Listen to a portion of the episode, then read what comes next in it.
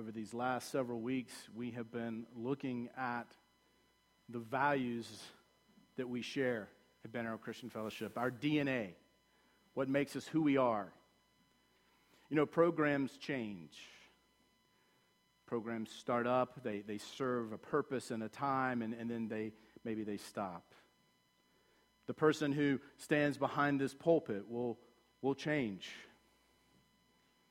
Because you see, what we're doing is way bigger than a program, it's way bigger than a person. This is God's church and God's place for God's time.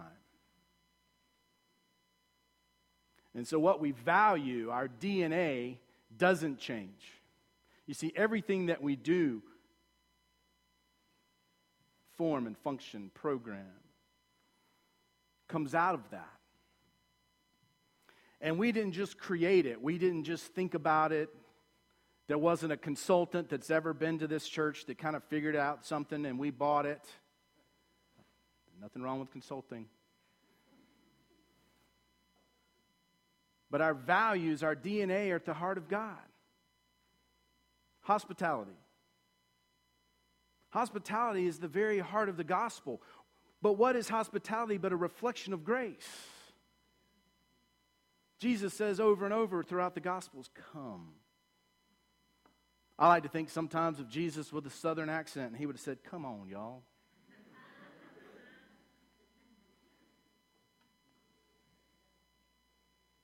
community.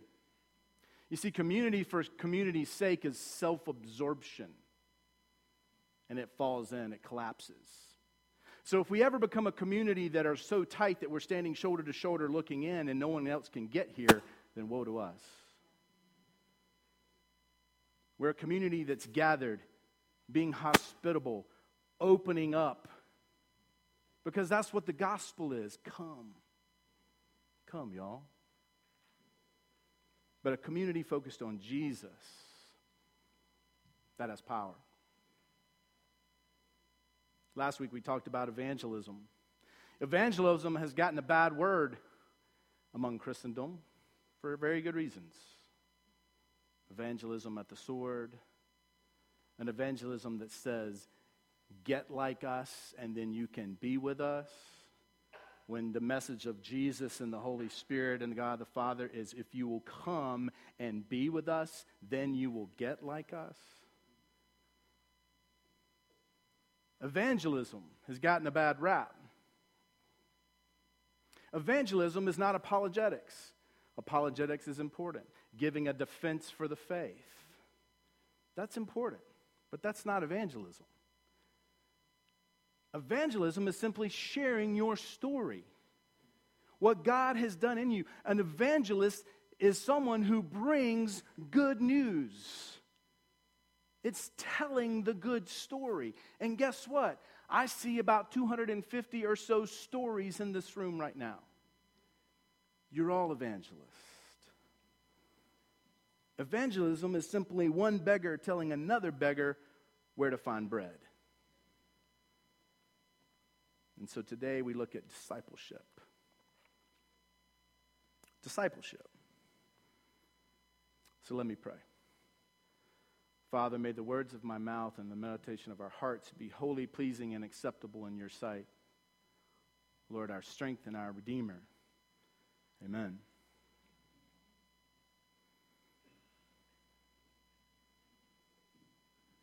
What is discipleship and why is it important?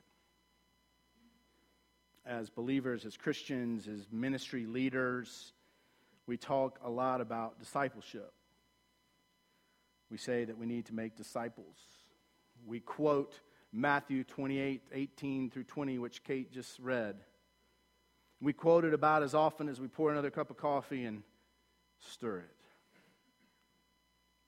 Then Jesus came to them and said, all authority in heaven and on earth has been given to me. Therefore, go and make disciples of all nations, baptizing them in the name of the Father and of the Son and of the Holy Spirit, and teaching them to obey everything I have commanded you. And surely I am with you always to the very end of the age. Evangelism, discipleship, working hand in glove. But what does it really mean? Do we have any solid information, any practical application for me to, to live out this mandate that Jesus has and, has and is all throughout the scriptures, all throughout the gospel?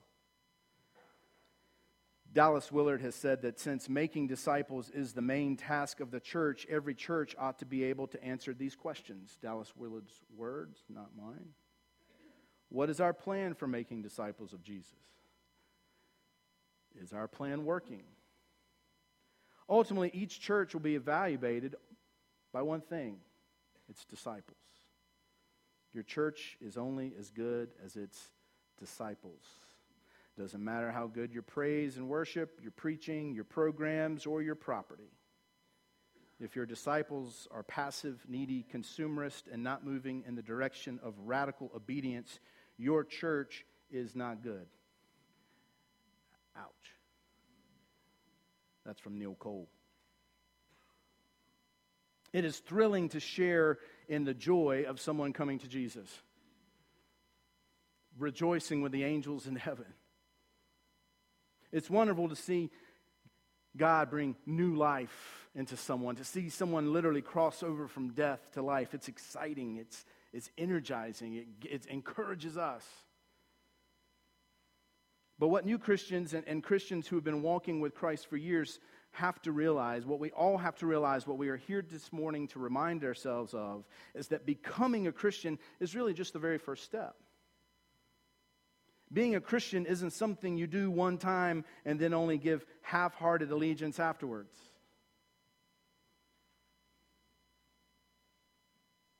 Being a Christian, a believer, is a journey, it's a lifestyle. And we must remember that Jesus established some, some principles of discipleship to help us on that journey. When Jesus walked the earth, he, he expected every person that followed him to take it seriously.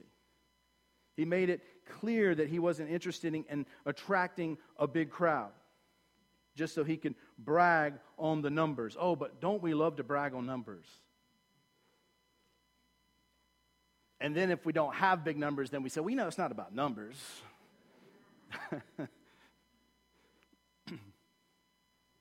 It's like sports. When we're winning, we'd like to talk about all those wins, not the losses. But when you were losing, you know, well, we're rebuilding. You know, it's a building year. Um, we're developing men and women. You know,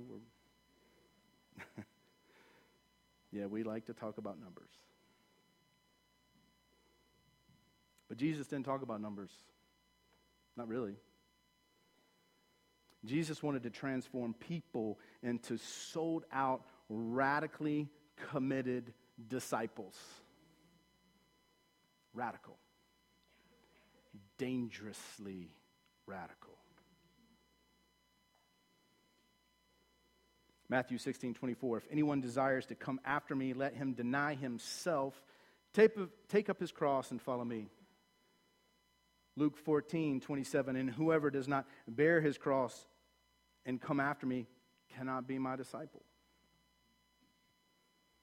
Dr. Jay Cook says this. He says, You can find plenty of occasions mentioned in the Bible where Jesus challenged people to make serious commitments, not half hearted ones.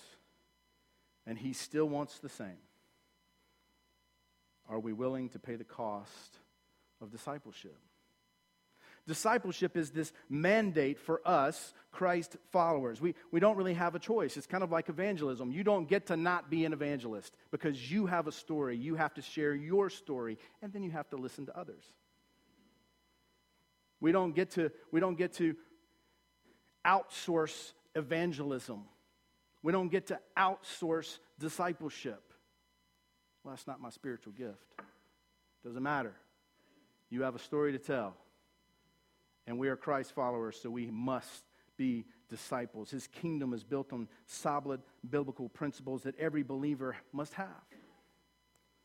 Dr. Cook, in his sermon, How a Disciple Lives, asked this question Do you know what the difference is between a believer and a disciple? A believer, someone who believes in Jesus, he, he may not attend church regularly, he may not study the Bible, pray, give tithes and offerings, and so on. He may or may not have said a prayer asking Jesus to save him. That's one form of a believer. the angels, and, or the demons, excuse me, were believers, that Jesus was who he said he was. Another definition of a believer is a believer that believes in Jesus, but may or may not have allowed Jesus to transform him. It's, it's tricky to determine whether or not a believer is, is saved. After all, Satan believes too. A disciple. A disciple is someone who is committed to obeying Jesus in every part of his or her life. Jesus is not part of her life, Jesus is her life. Disciple means learner. And in the New Testament days, a disciple gave up everything in order to be a learner, to follow the master. And a disciple is what Jesus calls us become. Matthew 28, 18 through 20. Then Jesus came to them and said, All authority in heaven and on earth has been given to me. Therefore, go and make disciples of all nations, baptizing them in the name of the Father and of the Son and of the Holy Spirit, and teaching them to obey everything I have commanded you. And surely I am with you always to the very end of the age. Before his ascension, the ascend, the climb, to, to move upward, the, the bodily ascending Jesus from earth to, ev- to heaven. Before that, before the ascension, Jesus gave these practical orders, commands, directives to the church, to us. Essentially, is to spread the gospel. How do we do that? We share our story. We share how we have been changed by a holy God. As one beggar who has found food, we just tell others where it is. And we listen. We share our story and we listen to other stories. Because we're all created to be in this right relationship with a holy God. The command that Jesus gives disciple or make disciples. You see, God's primary plan for the church is to make disciples. Discipleship is, is this primary thrust of the Great Commission. Disciple, mathetes, means learner, pupil, someone who learns by following. Christ wants to use all of his body, the church, us, in this disciple making process. God's primary plan for the church is for disciples of Jesus to develop other men and women into disciples. There's probably no other more primary matter of negligence in the church today than our failure to follow the Lord's command to make disciples. Because of this gross neglect, many Christians think of themselves as an audience to be entertained rather than an army ready to march. Discipleship must function as the heart of church ministry. Bill Hull. So, what are some characteristics that would describe a disciple? First of all, a disciple remains. Remains in Christ, walking with Christ. Not perfection, but progress. Rex Yancey, Pastor Rex Yancey says, Not where I need to be, I'm not where I need to be, but, but I'm not who I used to be either. It's a process. God is most glorified in us when we are most satisfied with Him. So a disciple remains. A stick to, a stick to itiveness. Did I say that right? Secondly, obedience, to, to obey, not the Great Commission, or excuse me, not the Great Omission.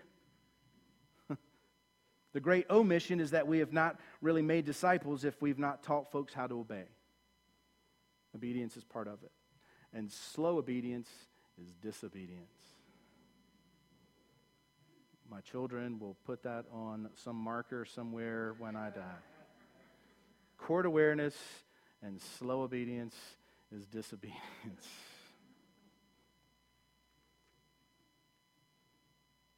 Accountability, obedience.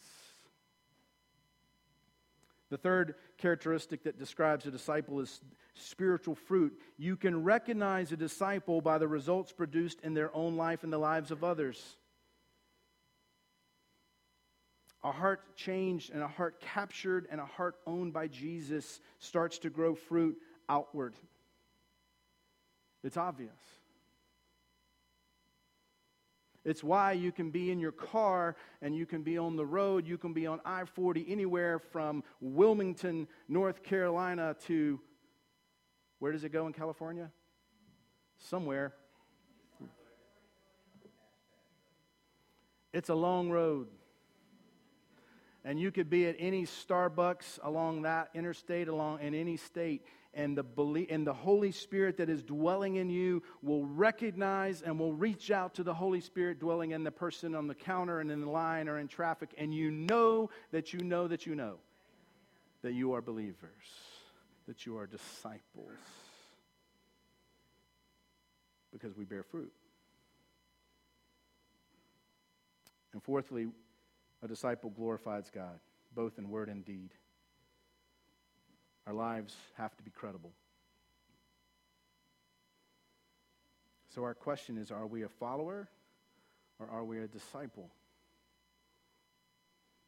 Syntax is important, meaning is important.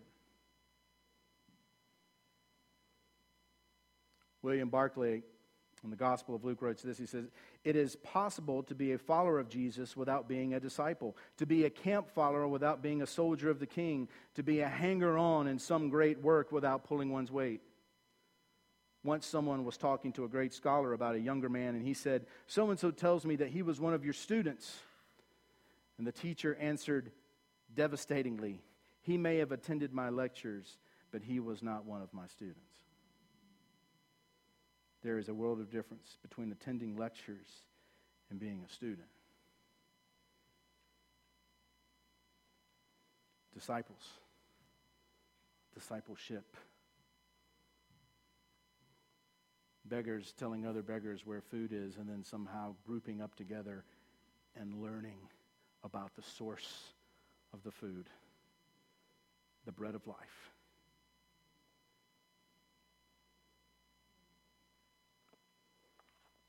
Then Jesus came and said to them, All authority in heaven and on earth has been given to me.